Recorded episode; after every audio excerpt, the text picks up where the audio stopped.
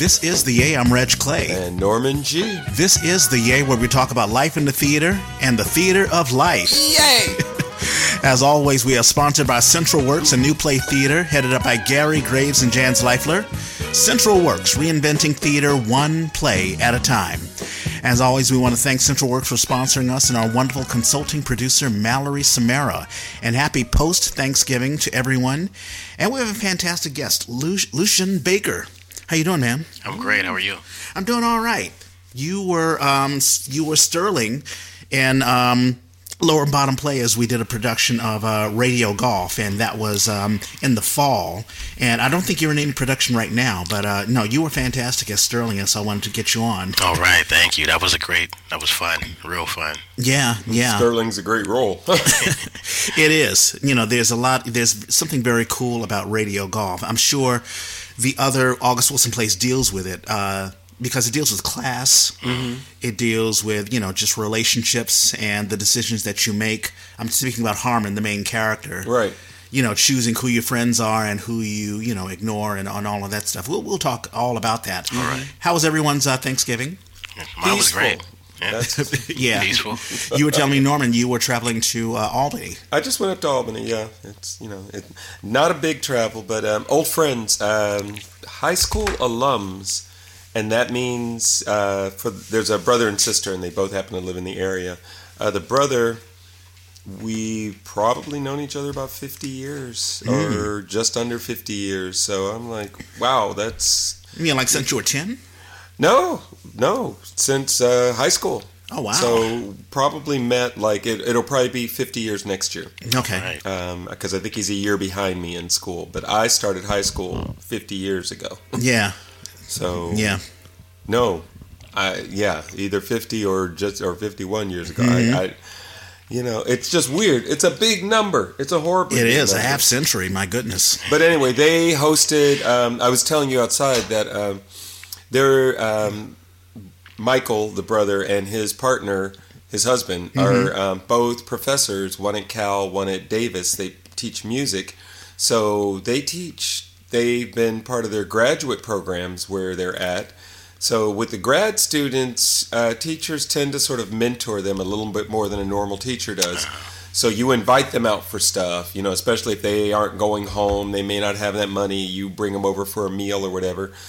There are people who are graduated and off having their lives. In fact, one woman was there. Her 24 year old son was there, who had also gone through the program with, I guess, with Michael. Mm-hmm. I'm like, okay, so this is generational, and yet you still come and you want to visit with these guys. So it, it says something about that relationship. Yeah, so we had all kinds of folks there, and also for us, our my my stepson, uh, her son, they're all like in their twenties now, so Mm-hmm. they're not kids anymore, and they're enjoying coming back as young adults and being a per- and part of this, Yeah. something that they've grown up with. It's- Yeah, It's the exciting. tradition. It's it's the tradition of Thanksgiving. You know, just family. You know, as I as I go back to Washington D.C., you know, there are folks who really do buy into the family and getting together, and there are those who are like, "Hey, I'm I'm all done with that, and I'm just moving on." And those are the ones I was talking with my aunt. There's some issues going on with our family, some lawsuits, some you know things about property, and oh wow, yeah. radio golf. Hey, boom, there it is.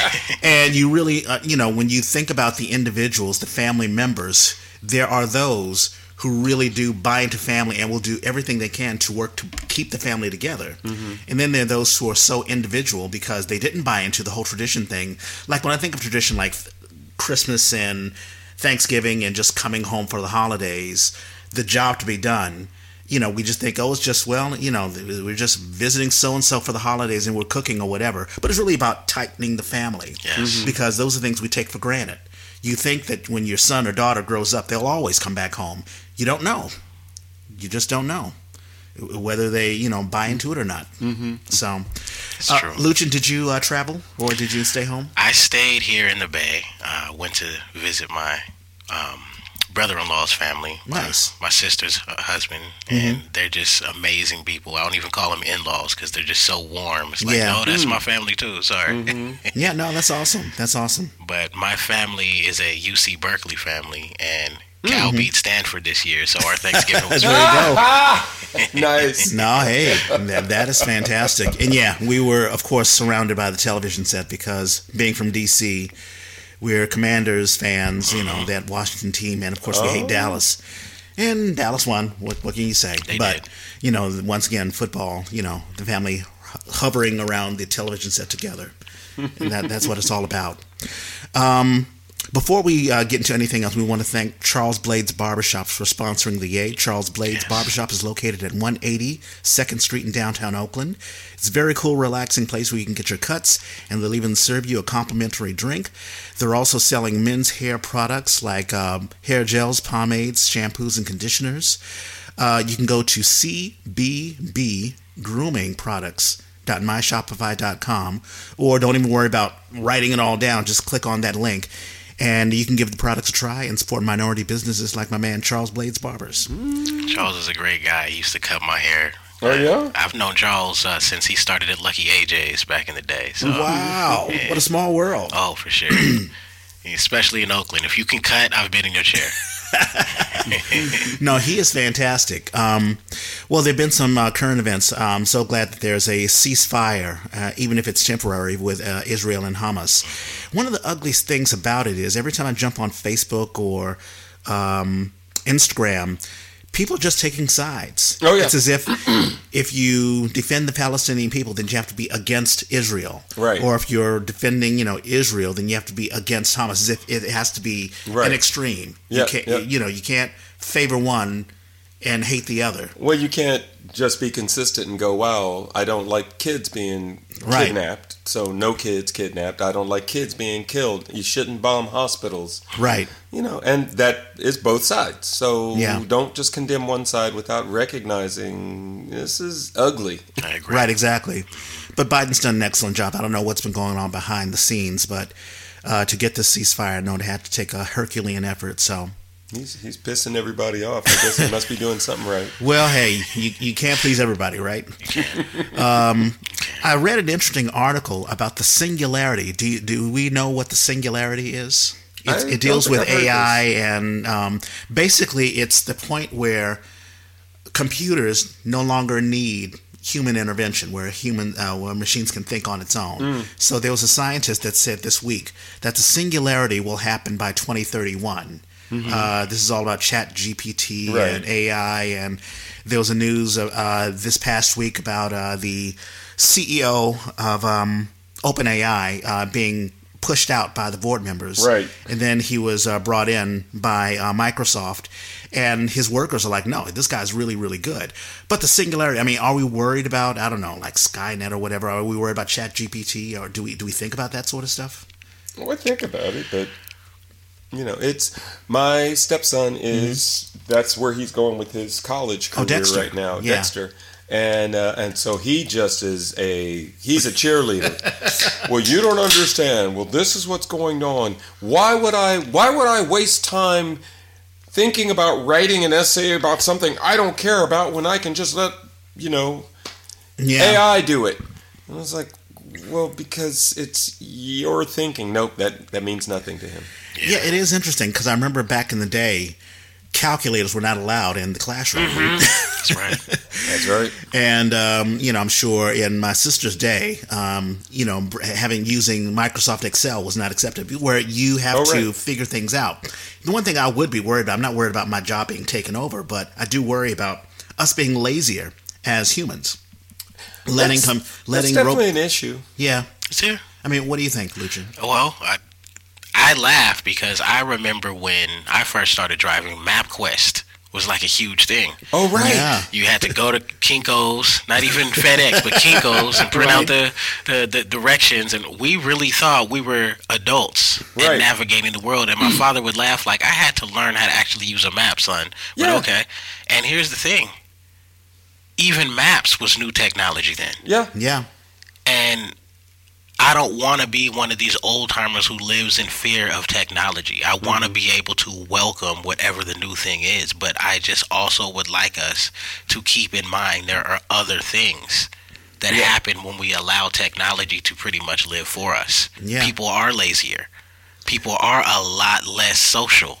My and wife afraid of will each other. use um, Waze or, or Google Maps, but she will look at the whole thing, look at the route, so that she has in her brain an image of where she's going, so she's not just waiting for the phone to tell her what to do next. Yeah.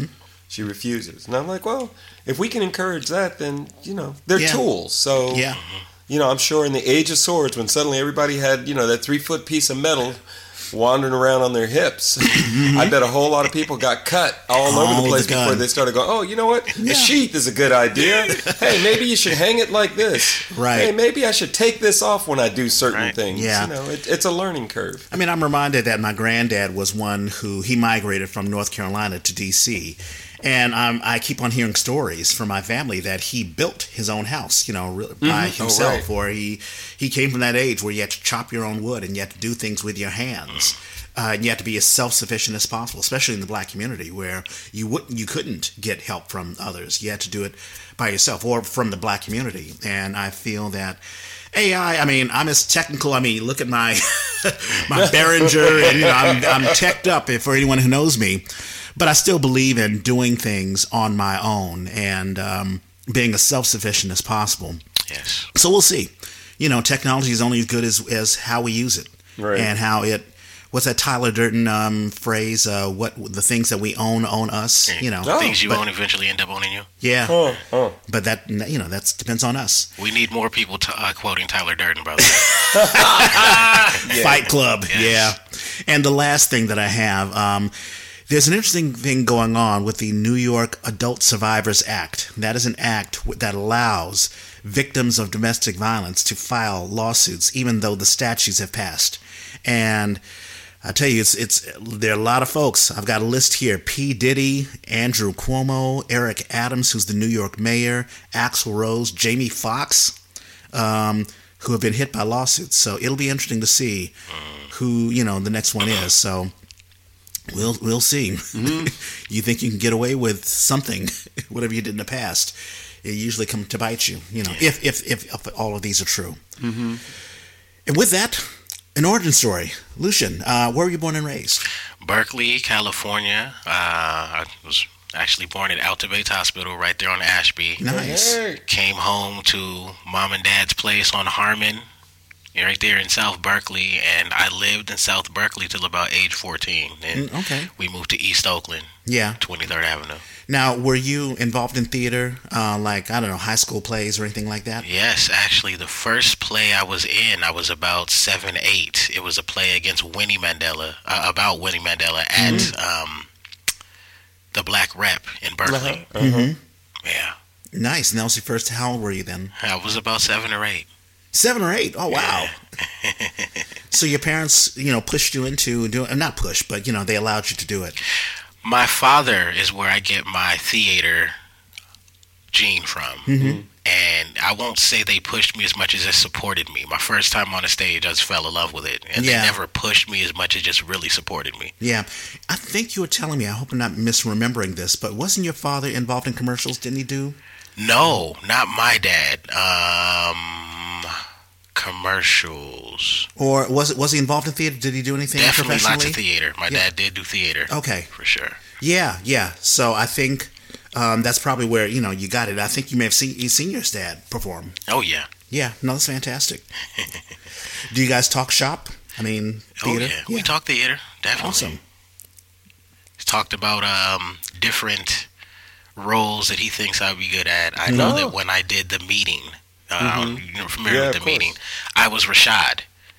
Mhm. And Dad was just like, okay, so you know, when you're going to stop being afraid and try to be either Malcolm or Martin? You know, him just saying that my eyes got big, and but he- that's my dad. Like, don't be afraid of those roles that you think you can't do. So That's cool. Very, very nice.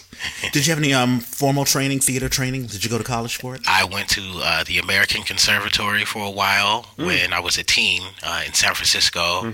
Did a lot of workshops too. Once I really just realized, okay, this is it. I'm a theater nerd. Right. I started doing workshops and all of that as well. Mm-hmm. Very my, nice. My dream was actually to go to AMDA in in Manhattan. Mm-hmm. Had I not been a wimp, I would have went ahead and did that. Yeah, mm-hmm. yeah. Well, yeah. That, uh, that's, and I'm not sure what time period it is. AMDA. That's American. musical, Dramat- musical and dramatic yeah, academy. Yeah, yes. Yeah. Um, now, what what techniques did you learn? You know, at the school, did you get get into Stanislavski, anything like that? A little bit, but I learned dialects uh, a bit. I learned you have to learn improv. That that's like very important. That's what actually helped me to be a lot less stiff on stage. It's like, hey, if a cue is missed, I'll figure it out. Right. So, uh, I've learned a lot of improv in that way, and then Shakespeare. Definitely got into Shakespeare and iambics and all of that stuff. Yeah, very very nice. How did you get involved with um, the Lower Bottom Playaz? I met Miss Ayodele.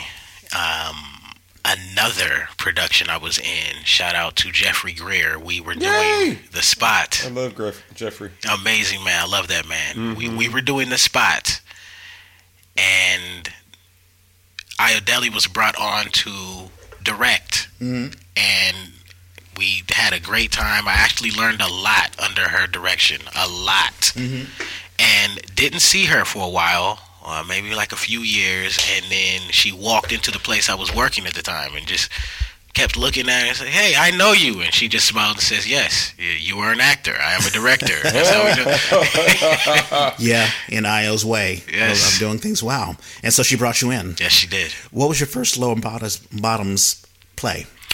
I was Wining boy in the piano lesson. Ooh. that was that was real fun. All right. How long ago was that? Shoot, that was at Prescott.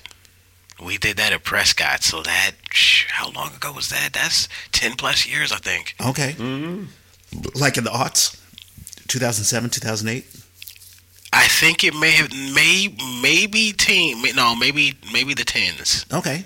Like 2013 I want to say or something. Yeah. Mm-hmm. Mm-hmm. I've been really impressed with the lower bottom players when I um working on radio golf. That was my first time mm-hmm. working with lower bottom and the first time in the space 1540 Broadway. And of course that's something she's very very proud of.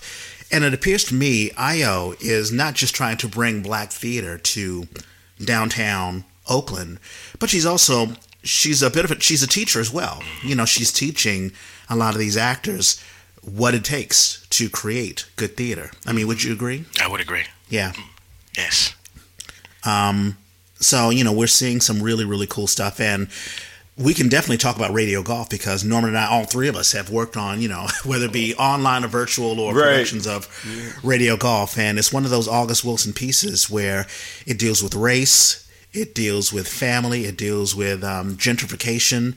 Uh, and I'll give a compliment to you. You were very, very professional. You, you came on time. Thank you. You worked on your books, you know, get, getting off book as quickly as possible. So, discipline was something I never had to really worry about uh, with you. Oh, thank you. So, so that's you know just compliment on your part.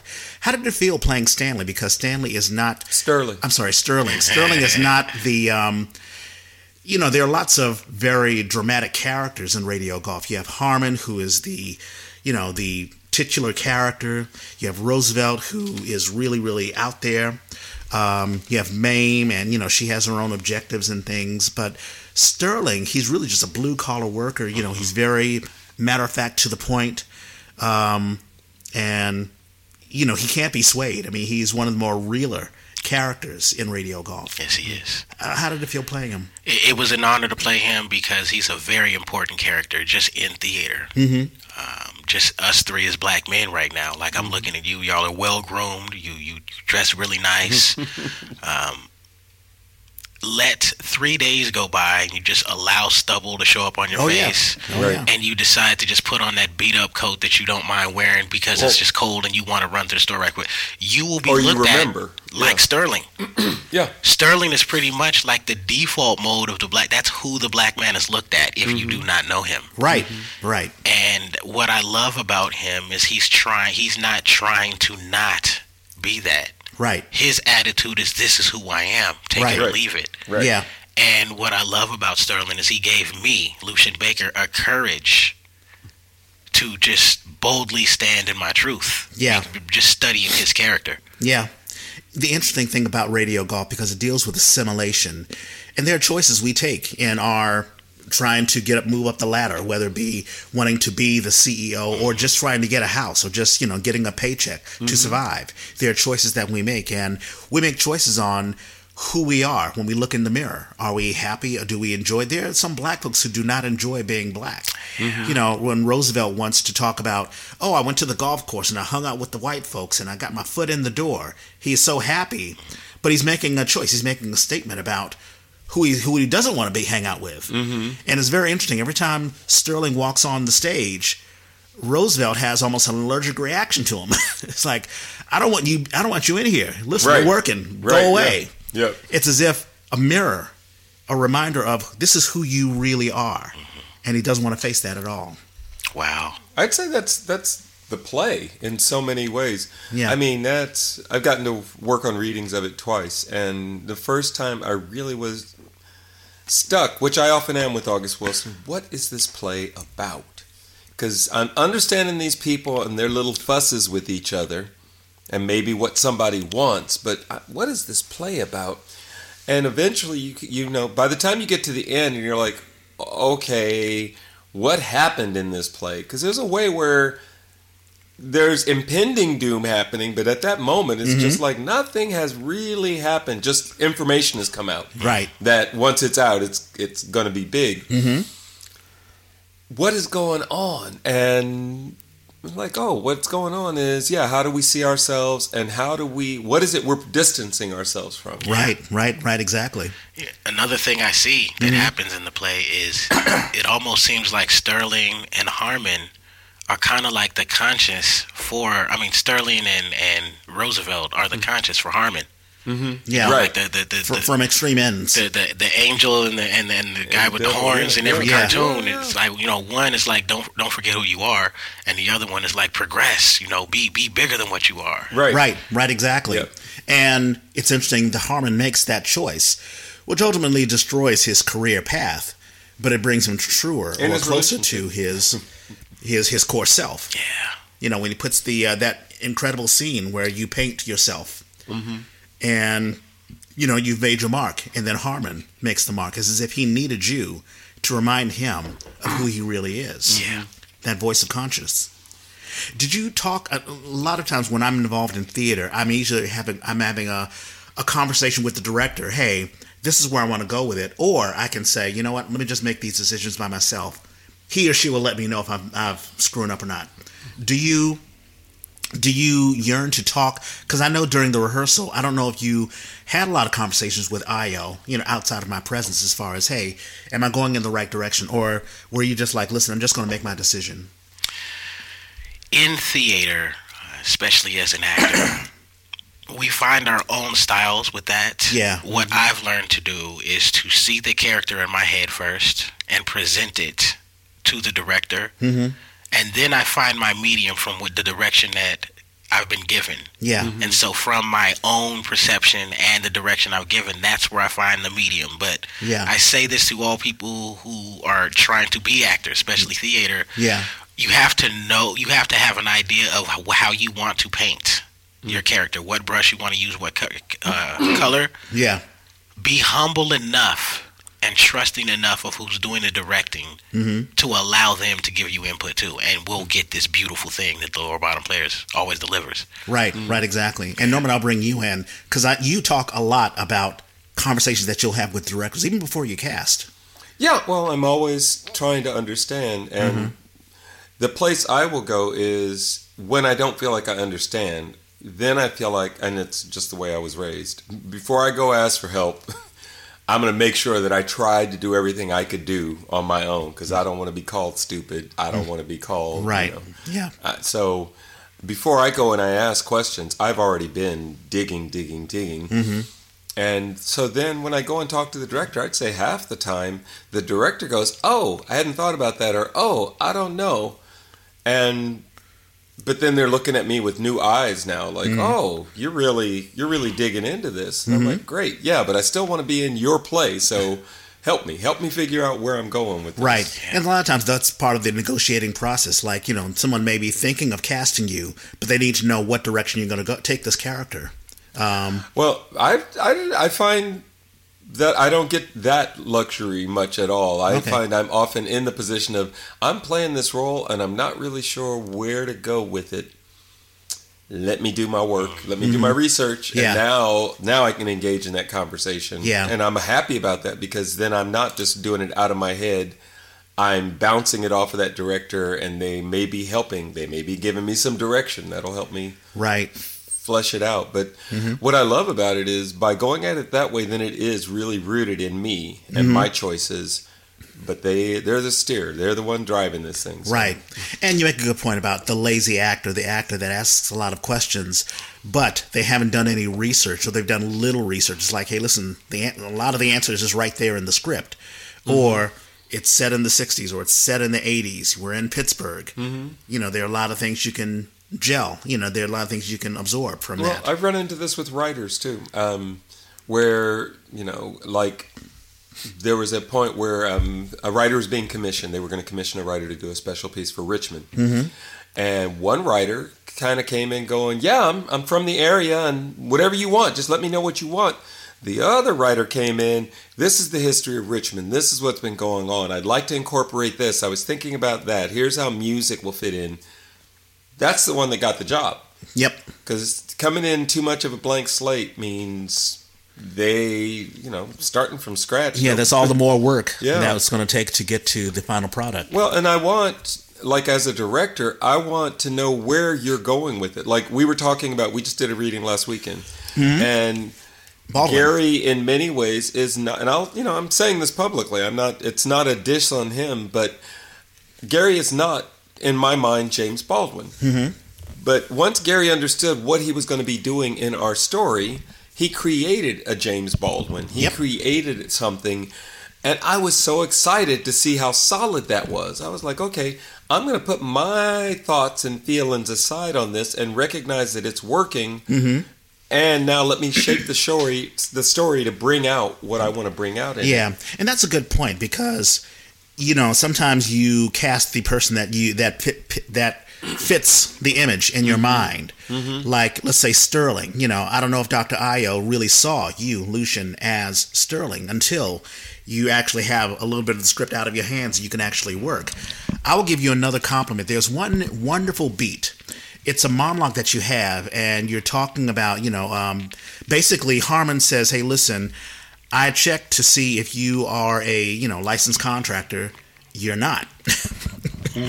So, and you go into not I'm not going to say a tirade, but you go into this monologue, and I always ask myself as an actor, what prompts the monologue? Right. Why is this person saying it? Is it just exposition for the audience, mm-hmm. or is there a justification for it? There's definitely a justification.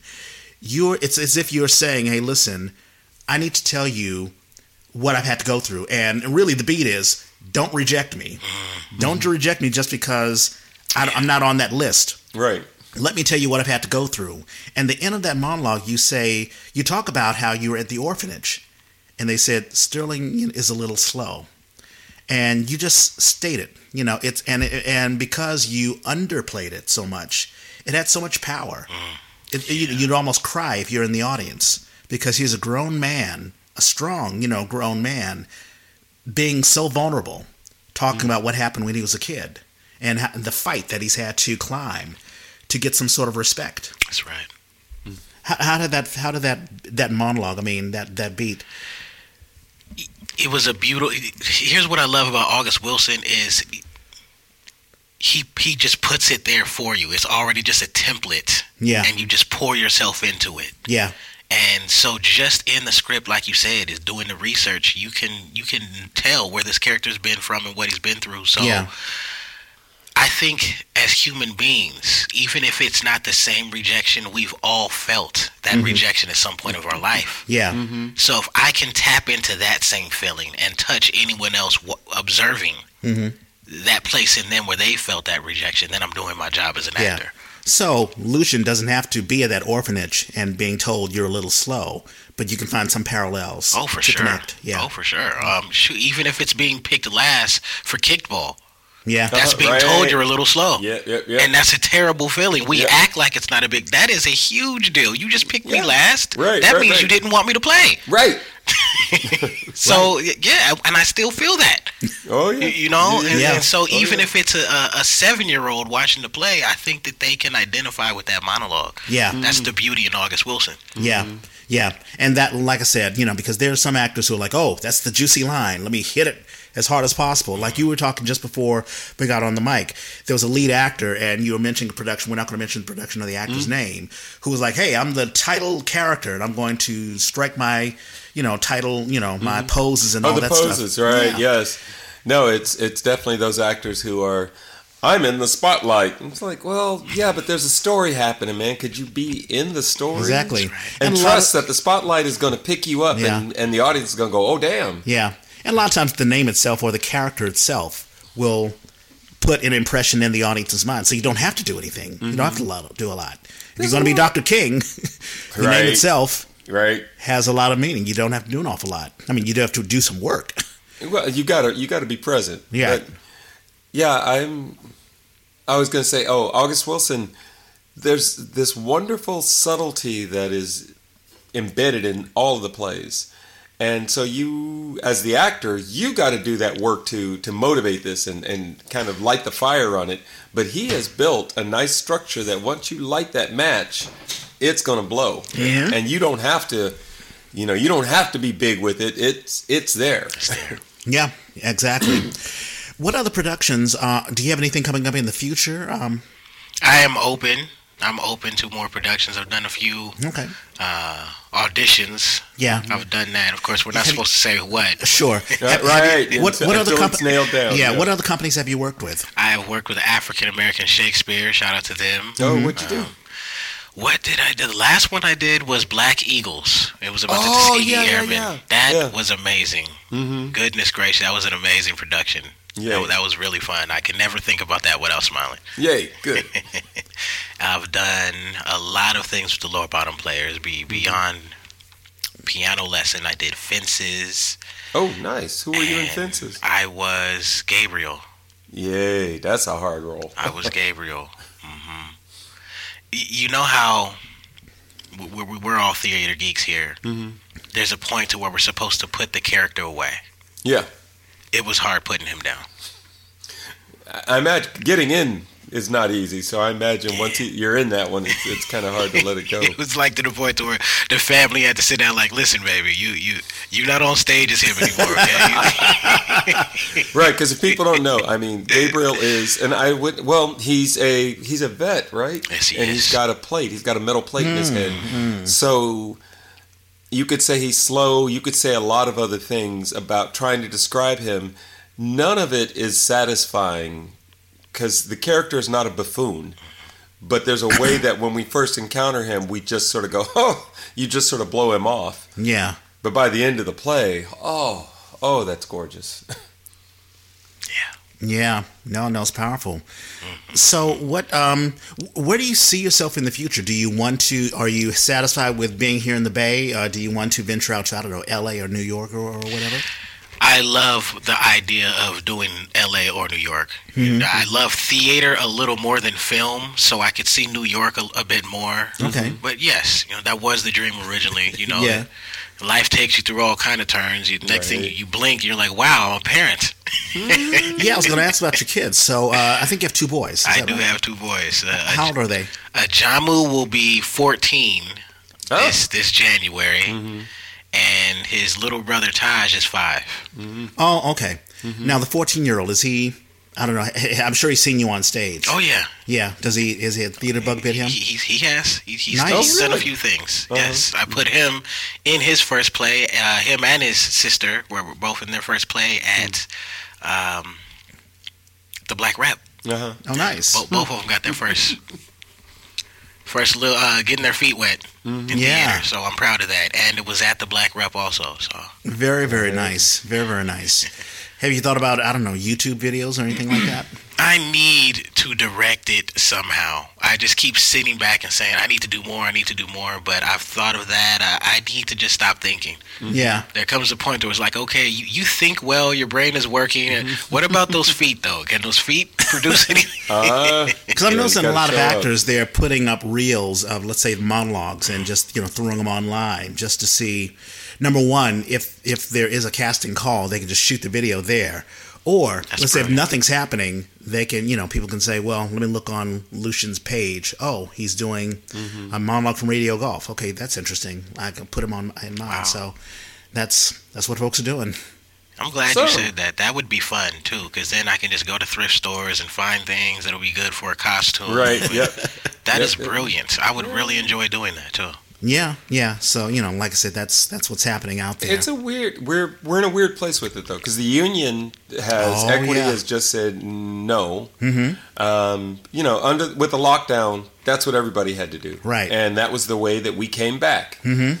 But as soon as we were back, the union said, "Okay, enough of that." And to be fair, when you step in the room, you can light something, you can shoot something, you can light it, it can sound brilliant, Mhm. and then you walk in the room, and that's not who you really are. It's Yeah. like when you send that that high that high gloss sure. headshot, and then you walk in and you've got forty pounds and ten years, right right.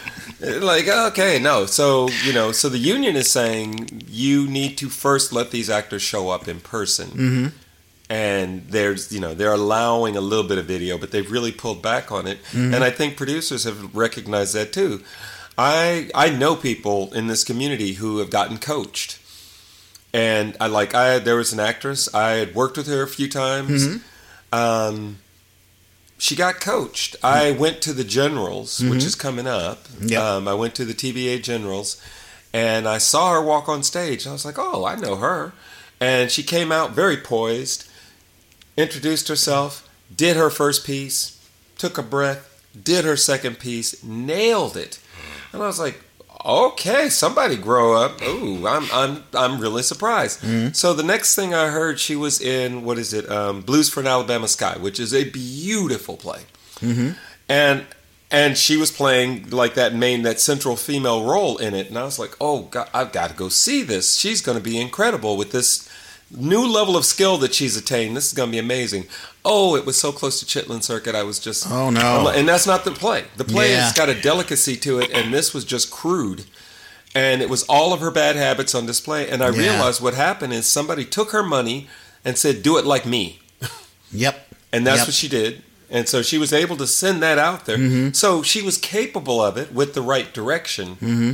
But still hadn't really incorporated those skills for herself. Yeah, and that's one of the problems with uh, with with monologues like that. Uh, even even if you have a polished monologue that you you know you can go up on stage or you know or filmed.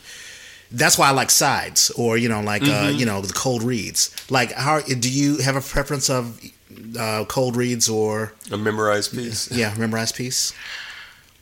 I think that at least what I'm seeing now is you do one of each. Mm-hmm. Yeah. I like that Yeah. because it allows we we trust that whoever is observing the reading or the monologue is open minded enough to know okay one of these is a cold read another one of these is something I memorized Right, right. so that it gives me a fair margin to be judged on you know so No, I definitely agree with I you. Yeah. like both but if I could take my pick I like the cold read a little bit better Mm-hmm. just a little bit Yeah. give Yeah. me a few chances to Mhm. to to wear it Yeah. and, and feel the character, but I like that because it's just like, okay, this is me Mhm. right in the beginning, knowing nothing about the character. Right. Yeah, I, and I, I prefer that as well because number one, I get to see the piece because usually the cold read is what you're going to be doing. Yes. Right. exactly. And also, I can work with whoever I may or may not be working with, and you know, the director can see what the uh, rapport is or you know, what the chemistry is. Yeah. Yeah, I remember doing one. It was a um, I had to do a video monologue, but it was live streamed, so they were seeing, you know, the Oh, person was right, seeing yeah. me. And one thing that I did, and it's good that I'm talking about this because young actors can learn about this. I, you know, she, the director was like, okay, great, I've seen what I need to see, and I was like, you know what? I saw a uh, monologue or a little piece within the play that I'm auditioning for. Can I do it for you? And she was like, okay, sure. And I did it, and I, I got the part that I wanted. Yay. So, you know, it's taking that extra initiative to, you know, if you want it, you can do your prepared piece, but, you know, go mm-hmm. take that extra step as well. That's right. So, there you go. Mm. Yeah, no, it makes me think of. I remember any number of auditions. It happened to me more than once where I'd get an audition, I'm reading the side with this woman that I'd never seen before mm-hmm. today, and we read through and it feels so good. I feel like, wow, she really like she's really into me. This is great. I walk out not knowing whether I got the part or not, but I'm thinking, oh, I might have to like try to get her number because that was amazing. Later on, I find out she got the part. I didn't get the part, and then it took me. This happened to me a couple times before I finally the light bulb went off. Of course, whoever you are in the room, you can be my best buddy or my worst enemy, whatever it is. oh, yeah. That's who I'm going to make you. Everything you do, every breath you take is Yeah. going to feed into. I'm going to respond to that. Yeah. and that's what these actresses were doing. Yeah. She don't know me anymore, and I know her, but she sure made them see me fall in love with her when she read. I was Yeah. like, oh, so and after that, I make sure I walk in the room. Hey, it's good to meet you. You want to read through this a little bit? Yeah. Now I get a feel for what you do. Mm-hmm. Okay, let me add that into what I'm doing. Yeah. So Yeah. that's what they see. They see me responding to you. Yeah, and yeah, that That was that, some game dives right that dives a little bit into method because I can get very, you know, if I'm emotionally connected to the role, then I'm going to let my emotions. Of course, I have control over my emotions, but I am going to, if I'm a love interest with someone, I'm going to find something about that person Right. that I'm going to be attracted to. I don't care who she is, Mm-hmm. or if that were my choice. But knowing rehearsal's over, that's it. Right, right. Well, and then so Easy said than done. the other side of that is the film side. Yeah, Because with the script, with the stage script, you read it and you think, I understand this, so this Yeah. is mine. yeah, And I auditioned for a piece on video, and they wrote back and they said, Wow, the director really liked your piece. He wonders if you can be a little harder with it. And, and it was. It was a you know it was a very um, aggressive, assertive character. Mm-hmm. Not not exactly who I am. yeah, Uh, also, you know, just just popping off in a moment. He was just, you know, he went from zero to sixty in, Right. in a second. He Right. was just hot. I had done everything I could to make sense of that script and navigate it Mm-hmm. with my sensibilities, but trying to understand the character. So when they say, "Can you do it a little different?" I remembered what I learned from film. You do a take, and they say, "Hey, we're going to do that take again." Now, as a stage actor, I would just try to dig into my groove a little bit more. But for film, I went, you know what? Let me try something else. Let me see what else is in there. Let me see if I can find something else. Because they won't always tell you they want you to do something else. They'll just say, we're going to shoot it again. Mm-hmm. And I figure the worst case scenario is they say, okay, uh, that was interesting.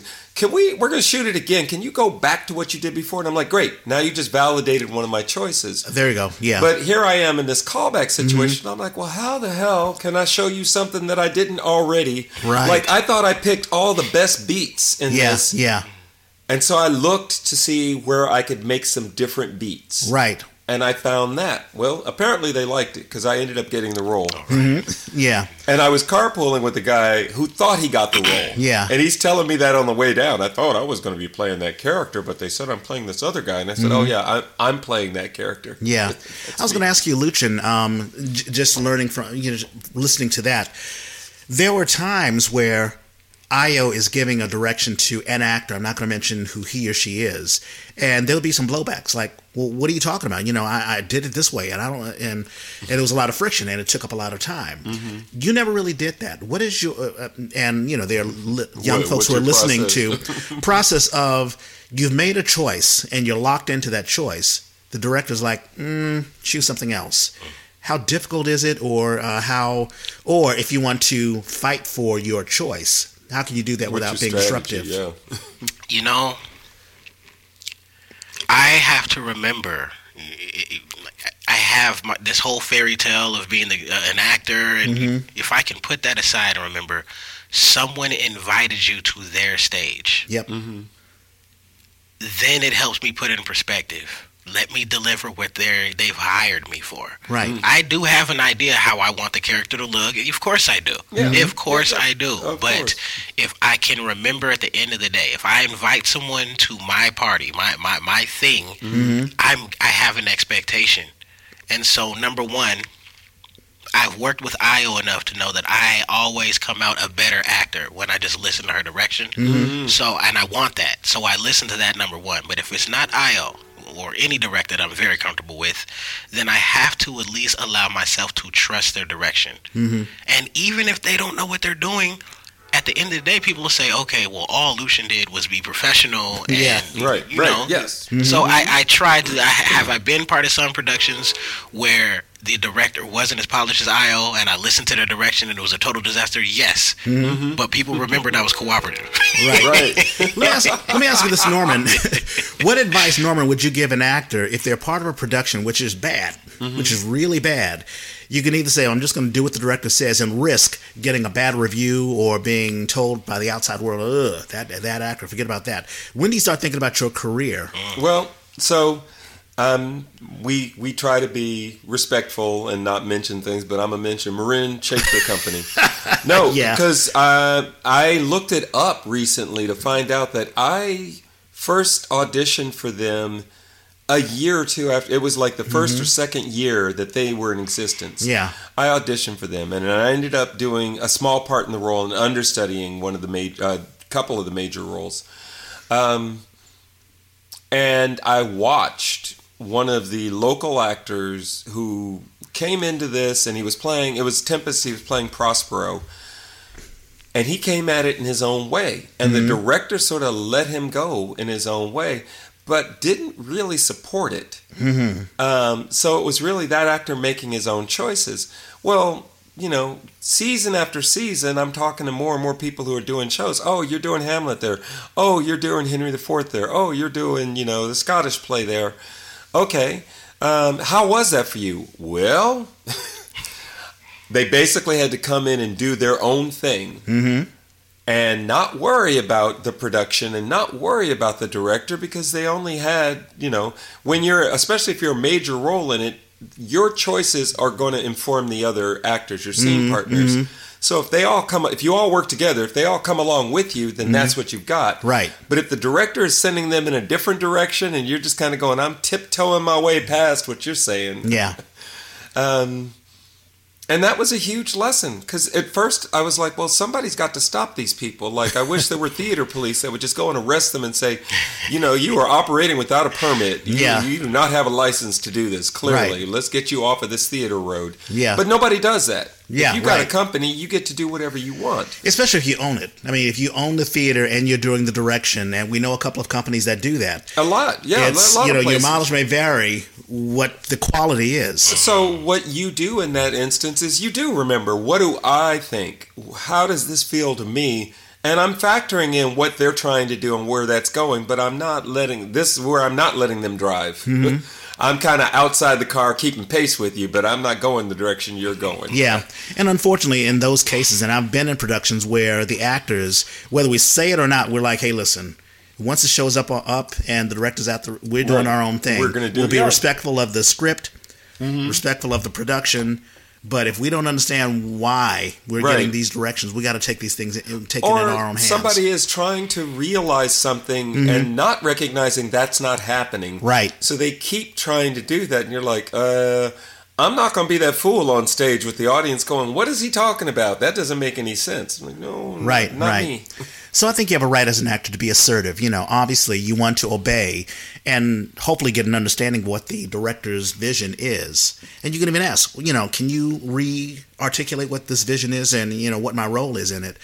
But Well, and then be respectful. right, And- exactly. And then be respectful. I've been in ones where I really didn't have much of a clue of where I was supposed to be going. Mm-hmm. And in that case, I am trusting the director to a certain extent. I'm not going, well, you're right and I'm wrong. Mm-hmm. Right. I'm just going, I don't know.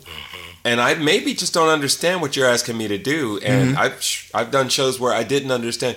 There was a show where I was supposed to reference a musical. Mm-hmm. And why I didn't do my homework and just look up the musical, I don't know, but I didn't. yeah, And that performance never got where the director or the writer wanted it to be. hmm And I still committed to bringing something to life on stage. Mhm. I wish I'd been a better actor. I wish I'd been a more humble actor. Yeah. And just said, I don't know. yeah, and and, and those, are, and, and those are learning those are learning lessons. It I- and is. and I will I will preface this by saying the more professional houses you're in, the less likely that's going to happen because people just know what they're doing and they have a healthy respect. Well, some. working with Dawn Monique Williams, you know, Mm-hmm. she's been you know very respectful and you know she's on the East Coast now, Mm-hmm. but you know some of the other bigger houses. Well, like no, but I would say you know it's it's individual because Yeah. Robert Kelley, uh, TheaterWorks, Yeah. who made this amazing organization. Like that organization grew incredibly, Yeah. under his guidance. But he was a. I see your chessboard here. Mm-hmm. That was the way he directed. I want this piece here. I Sure, want that piece over sure. there. That's the way I do it. Yeah. And if you were more organic or methody kind of actor, Right. you are not getting a communication with him that helps you at all. But he does tell you that by the time you finish this line, I want you to be at the bottom of the stairs. yeah, And that's all he wants. You're going to go over it again and again and again until you get the timing that he wants. And now you've got to figure out how that ti- how to make sense Mm-hmm. how of to that make it how to make it work for you. Yeah, yeah, And if you can, that's great. If you can't, you still better be there. Right, When exactly. you said be there, because Yeah, I've- and I've worked with Susan Evans, you know, formerly of EastEnders, Mm-hmm. and she would block everything even before we set the stage. Mm-hmm. You know, just we'll just write it on out, and we had better know what that blocking is, and maybe she'll let us change it. Mm-hmm. And it differs from other actor, uh, the directors who are like, directors. you know, do what you want to do, and we'll tighten it up, you know, as we go along. So So I guess if to answer your question, younger actor, I would say, uh, be humble. yes, Uh, do your homework because doing your homework isn't just an academic exercise. It's you figuring out how you want to approach this piece, how you make sense of it. Mm-hmm. Yeah. So by doing the homework of knowing what every word means, of knowing what every reference is, of knowing what the dynamic is, Mm-hmm. you know, there's a place where you could get really big, but something happens after that, and does that build allow that to happen, or do you need to contain that? Mm-hmm. Right. So that that next scene makes that next beat makes sense. Exactly. You do all that work.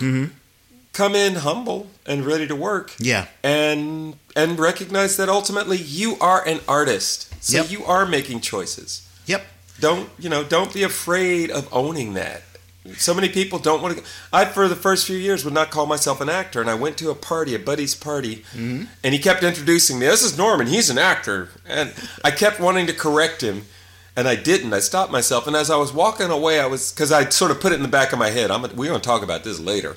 As I'm walking home, I'm like, why was I going to tell people? I would say, yeah, I'm doing plays. Yeah, I'm in the play. Yeah, I just did a play. Why am I not saying I'm an actor?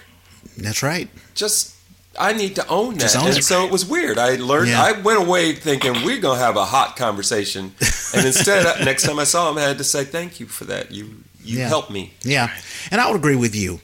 Be humble, listen to the director, but when you've done your homework and when you feel, I, I feel you you have the, every right. Every actor has a right to say, "Hey, listen, I have some questions about where we're going with this." Yeah. Uh, you don't have to disrupt the rehearsal. It could be, you know, outside of, you know, let's say a break or something like that. But if it's if it's really something that's nagging you and you have done the homework, then you have every right to ask. Right. You have every right to challenge the the director.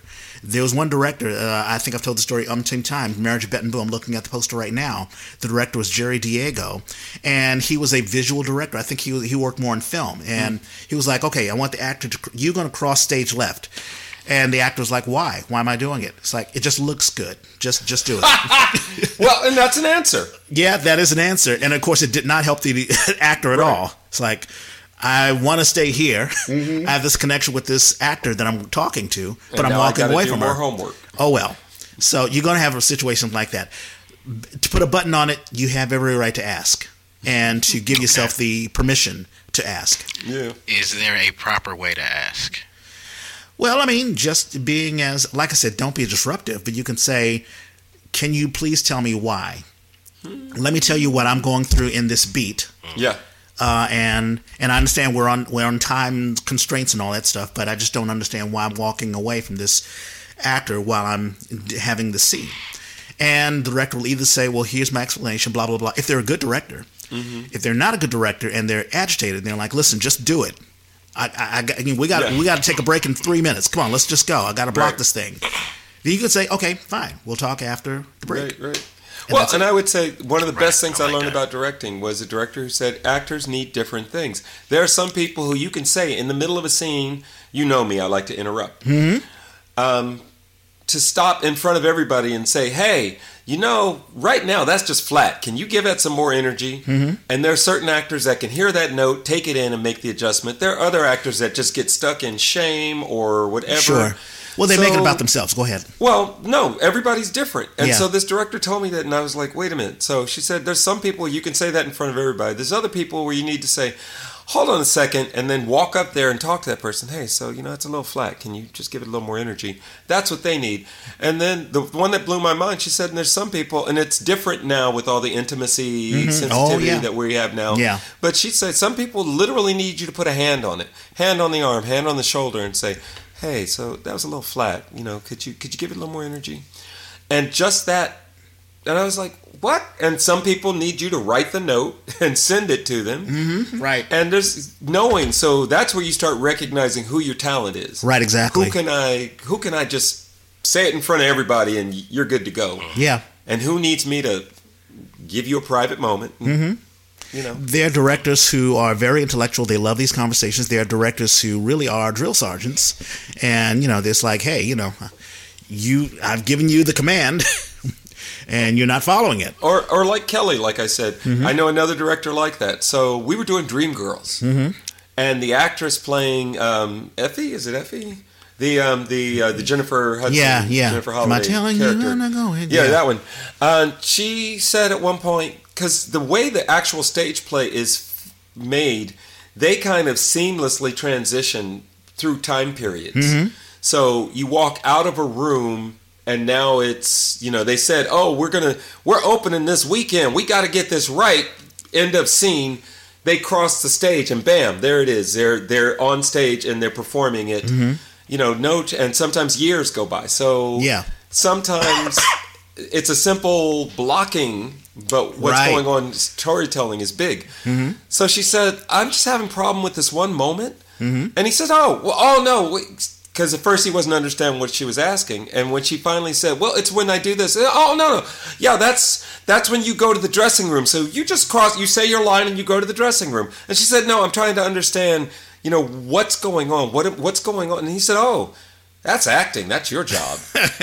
And i was standing there and both me and she laughed. Yeah. Thinking he was telling a joke. And while we were laughing, he was like, "Yeah, that's that's your job." He thought it was a laugh of understanding. Yeah.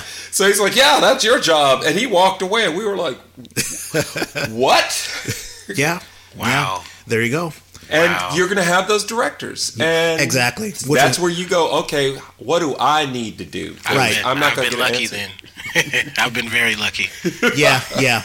And so, yeah, so for young actors, you will get a variety of directors and production companies, and you know, just take your autonomy, but of course, do your work. That's right. There you go. That's right. Alrighty, birthdays. Birthdays. I think my list is not as big this week. You want me to go first? No, I, I got it. I just, Okay. Um, and I've got some that I'm going to try and skip because you might have them. I got one that I would love to get on the show, but he's not in town, so I don't know. Uh, Daryl V. Jones' birthday is today. Daryl and I are actors who just keep bumping into each other every now and then. So the last time I saw him at an audition, uh, he got the role, and I was like, "Hey, Daryl, that's badass." So his is today, and I think it's also Daniel Savio's. He's the musical director for um, the uh, San Francisco Mime Troupe. His birthday right. today. Um, Sounds like Lu- you, Luchan, you know some of these folks. I'm just, you know, oh, clapping. oh, Scott, okay, yeah, I there you go. celebrate life. Stuart, and I have to give his full name because his name is Stuart Smith, so it's way too common. Stuart Evan Smith junior is an actor I got to do. We did uh, five actors did 43 pres 43 plays for 43 presidents. It's this insane show where some scenes are like 30 seconds long. I think the longest one is four minutes, and we did all the presidents up to Bush. It was, it Oh, was nice. incredible. Um, Deborah El- Eliezer. I always mess up her name.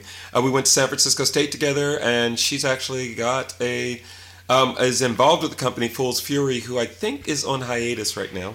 Um, Amy Nielsen. I saw her as an actor, but I met her at the Alley All right. Um, and and speaking of birthdays, yesterday was Rod Dibble's birthday. Ah, the late Rod. Dibble, yeah, the piano man. He would have been 91 years old, but Mm-hmm. I met her there.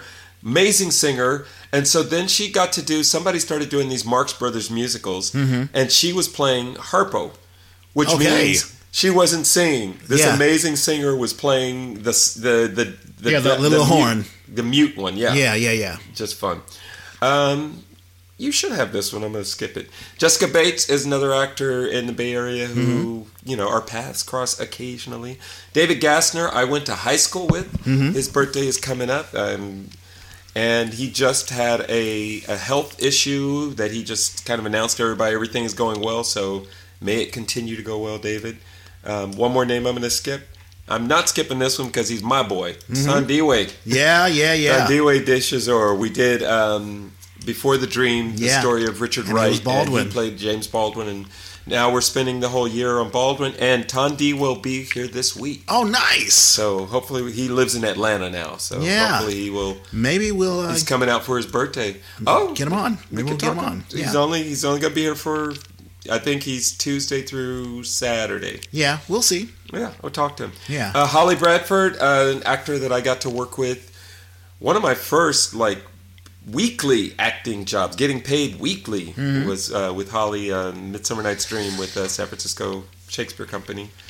Uh, Madeline Puccioni Mm-hmm. is a, uh Bay Area playwright, and we get to cross paths a lot with Playground SF. Yep. Uh, Greg LeBlanc, I have never seen him act. He does photography, but his wife is Jennifer LeBlanc, who Oh yeah, we've a heard that times. that name many times. And I know that Greg has done his time on stage as well. And Mm-hmm. the last one I have is C. Kelly Wright.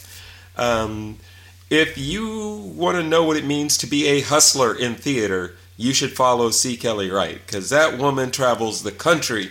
She is just working. and so those are my birthday kids for this week. All right. Yesterday, I'll backtrack just a little bit. Andrea Gordon, her birthday was yesterday. Yesterday, yeah. Uh, she's a fantastic. I believe she's a. Um, you brought her on. director, Yeah, done a bunch of stuff. and just uh, started a company after many years not. She started a company again. Yep. And two days ago, Chuck Laxon, he had a birthday. Uh, he is a Bindlestiffer, um, a comedian, actor. Uh, he's the husband of Julie Kuwabara, who has been tearing up the stage, doing all sorts of cool stuff. I believe it's Shotgun and uh, also Bindlestiff. So, Chuck, happy birthday to you. Um, also, uh, three days ago, Keaton Wilkerson, we've had him on, an actor and a um, a singer. Uh, he, we I was on stage with him when we did Women on the Verge of a Nervous Breakdown. Uh, He is actually overseas, so he is. Oh. Uh, I think he's Acting? he- he's acting. I think he's Damn. in a uh, some sort of a um, uh, school um, studying Oh, okay. um, upper upper um, upper education studying. Mm-hmm. Um, tomorrow, I see this name. I've never met him. Donald Lacey. Yeah, I was hoping you'd get Donald Yeah. Lacey. we can't be in Oakland and not acknowledge Donald Lacey. Exactly. And I've reached out to him. One of these days we'll get him on. So happy birthday, Donald. Um, on Tuesday, uh, the 28th, will be Tom Riley. And I've acted with Tom many, many times. Uh, we I first was on stage with him when we did Grey Gardens. Uh, we were in Candide, and we were also in. Uh, I was going to say 110. And, oh, a Civil War Christmas. Fantastic Oh, actor. cool, cool, cool. Uh, really, really um, excellent. And a former lawyer. He's retired now. Uh, let's see. Alex Wong, musician. Alex who, Wong. Uh, did um, stuff with Musical Cafe. Oh, nice. You mentioned uh, Tandiwe. Mm-hmm. Also, uh, November the 30th, Judd Farrar. Uh, they are a um, um, one of the. You know, when we talk about theater, we talk about people who are on stage, but we need to bring on more people who are off stage. A technical wizard, Oh, yeah, yeah, yeah. director, Yes. um, just a you know sound designer, light designer. Mm-hmm. Uh, Judd is fantastic. So happy birthday to you, Judd. Uh, also on the thirtieth, um, and I'll be having lunch with him uh, next week. Paul Harkness. Paul Harkness is a playwright. Um, I worked. I was in a reading of his Hollowed Ground, which talked about the Civil War, Oh, and um, okay. so his birthday will be on the thirtieth. And do I have one more? No, I think that's it. Colman Domingo. Ah, His birthday is coming up, and we get to claim him because the boy was. That's where he became a professional actor. Was here in the Bay Area, mm-hmm. um, and uh, Rustin is about to come out. He is playing Bayard Rustin. Bayard Rustin, that's right. playing- I've been seeing that- the advertisements just, on it just that. opened, I think. Yeah.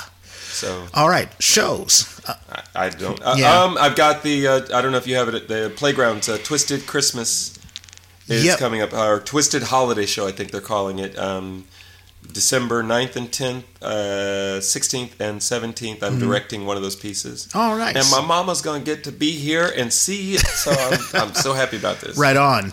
Uh, also, the Playground Innovators Showcase is wrapping up This that- weekend, This yeah. weekend. Yep. So, if you can get to see the Latinx Mafia stage reading of Buscando al Último Hombre Gay. Mm-hmm. Also, uh, Kunoichi Productions is doing a stage reading of Throwaway Temple. Yay. So check that out. I want, this is the last weekend Mm-hmm. for it, so catch it. Oh, and ours. Um, Oh, we're Uh, streaming. the Baldwin, The Baldwin uh, Project is being streamed. We have a recording of the stage reading that we did last week. Yeah. So I'm looking forward to showing off my fantastic actors uh, Sunday at seven o'clock. Hopefully, it's a good, or a good version, a If good version people, it. uh, uh, well, it's a three camera version, okay. so we get to see. You know, the camera actually kind of came in as people had Oh, you know, nice. poems and different things. Very, so very it's uh, nice. seven o'clock Sunday. Um, if you want to see it, you have to write to long name Baldwin Centennial Project, all one word. Baldwin Mm-hmm. Centennial Project at gmail.com. All right, and maybe I'll put a link for that as well. Oh, the you could do the. I made an events page on Facebook, so Oh, nice. that might be an easier. So link. check out Baldwin Centennial Project on Facebook, and you'll see all the No, details. no, on Facebook it's Baldwin. It's a it's an event. Okay, So so how about Google? I am not your Negro. Yeah, I am not your Negro, Negro poet. poet. Yeah. Um, if you Google, Baldwin. if you look that up on Facebook, it should get you there. Yep. Yep. Not a problem. Also, uh, this weekend it will be the closing of the Legend of Georgia McBride at the Center Rep. That was quick. So you got to check that out. Uh, Jed Parsario, Alan Coyne Mm-hmm. is in it. Elizabeth Carter directed it. So check that out. Also, this weekend will be the closing of Joe Turner's Come and Gone uh, at the Lower Bottom Playaz. So check that out. Also closing tomorrow. Uh, tomorrow will be We Are Continuous at the New Conservatory Theater, Oh, directed by Shawnj. Mm-hmm. Um, also, Linda Ayers Frederick is uh, back to uh, direct, uh, not directing, but writing play as a playwright oh, and she has her play the umbrella play which is playing now until december the 2nd so is that the Phoenix? that's at the phoenix Hey, so check that out Love the Phoenix. i got i got to get her back on um, the presidio theater is doing sleeping beauty uh, december the 1st through the 30th no, wait, is that the Panto? Uh, They're they've got a Panto that's coming. I don't know if it's Sleeping Beauty or what it is. oh shucks i'm not connected to the internet for Ah. obvious reasons but in any case yeah you're probably right but um, you'll see echo and sharon shao Mm-hmm. two fantastic actors um, will be in it and we have a link to that the chanticleers theater is doing the man who saved christmas that's december the 1st through the 17th curtis manning aka cj strickland. Oh, is in that yay. i'm so glad that he's getting work Mm-hmm. Uh, the Contra Costa Civic Theater is doing Home for the Holidays, which is a musical show. Uh, it's sort of uh, Lamont Rogel is in it, and also Anita Viramontes. Yeah. So it's sort of like a. Um, I remember, you know, we're of the age where in the '70s there would be these Christmas specials, and Sammy Davis Jr. would be singing and all that stuff. So this is in that style. So check that out. There's a link to there.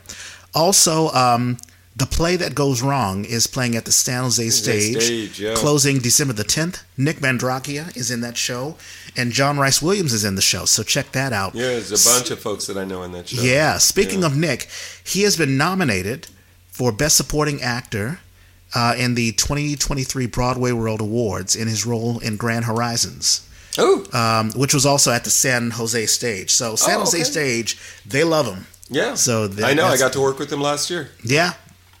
There you go. Uh, there are a couple of podcasts. Uh, Barry Graves has The Black Man's Heart, so check that out.